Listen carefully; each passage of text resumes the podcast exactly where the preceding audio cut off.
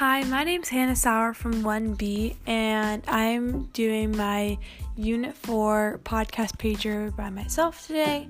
So, chapter 9 was all about the different nations and how um, it's affecting the states and how it's leading to different kinds of wars and conflicts and how it's separating states in some cases, like in Africa.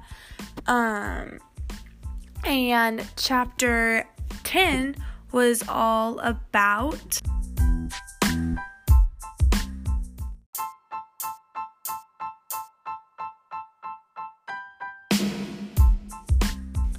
Chapter 10 was all about the different types of boundaries, what types of boundaries they are, how they affect the people living there, um, the effects of them. It also talked about the laws of the sea and all the different laws and regulations regarding the sea um, to sea bordered countries. Also, it talked about the different types of theories, such as the Heartland theory, organic theory, and Rimland theory.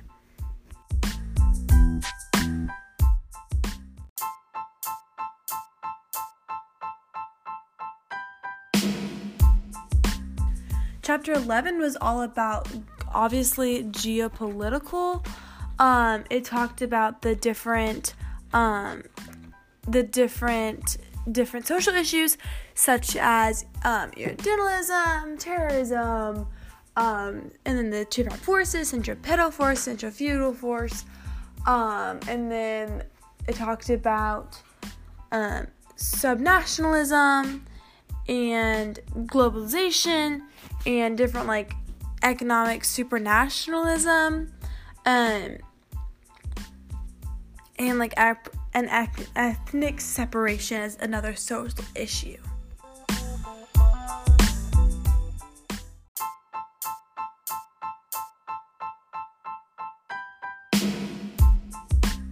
My favorite part was the impact of technology section in chapter 11 um, because it talks about how technology has influenced democratization and supported it. And I think that's really cool how um, technology can have an impact on political matters um, and it can actually skew a country's view um, and how they run their country. And maybe we can turn more democratic called democratization um, from communism, which I think is so cool.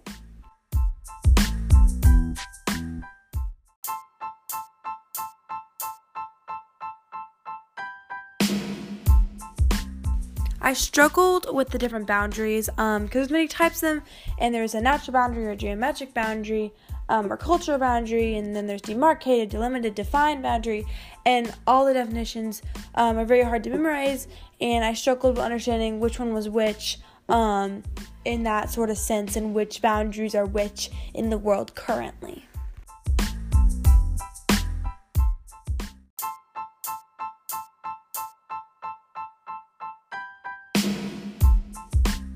For this unit, I think the why, the where was interesting because Europe came and colonized all of Africa, but drew straight lines um, when they colonized, and so all these nations were split in twos and fours, and were and became multi-state nations. Um, and so I think that um, why we have so much conflict in Africa is because um, they're trying to become their own country and separate from all these different countries, and they're all, they're all trying to separate to become their own state um, as different nations. So I think that's why um, that conflict is happening in Africa right now.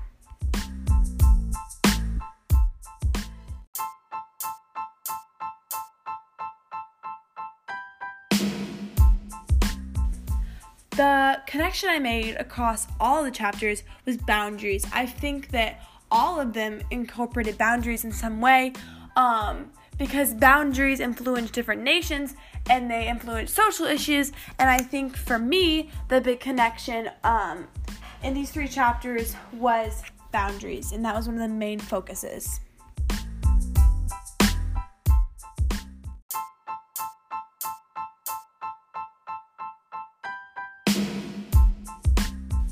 For the connection to the classroom, um, in my reading, it talked about the different boundaries, and I did not understand it. Um, when Ms. Hernandez went over in class, it made more sense. Um, but I'm still kind of confused on it, even as I stated as one of my things I struggled with. But this reading, I'm really glad that she went over the different types of boundaries, and it was in my reading, so it was restated to me. that's all for today, but thank you for listening.